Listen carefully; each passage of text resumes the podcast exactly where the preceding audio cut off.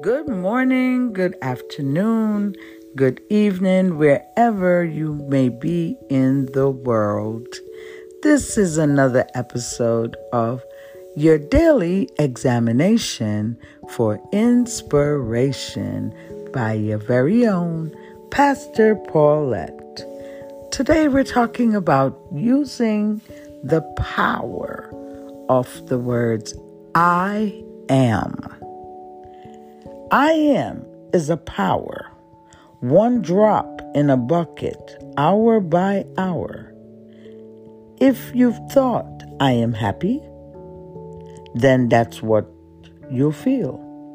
If you thought I am angry, then that's what you'll make real. Which one would you rather be? It's up to you. Your thoughts are free the power of positive thinking. You can say, You've got it. So now let me put it this way. You first must say, I am free before you can be. When you think or say the words, I am, you are tapping into a master plan, like having your very own magic show. Abracadabra. I can. Here we go.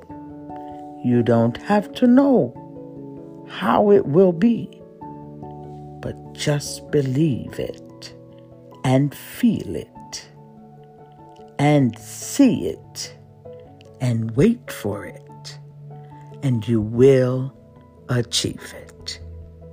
So today, use the power in the words I am, and you fill in the blank.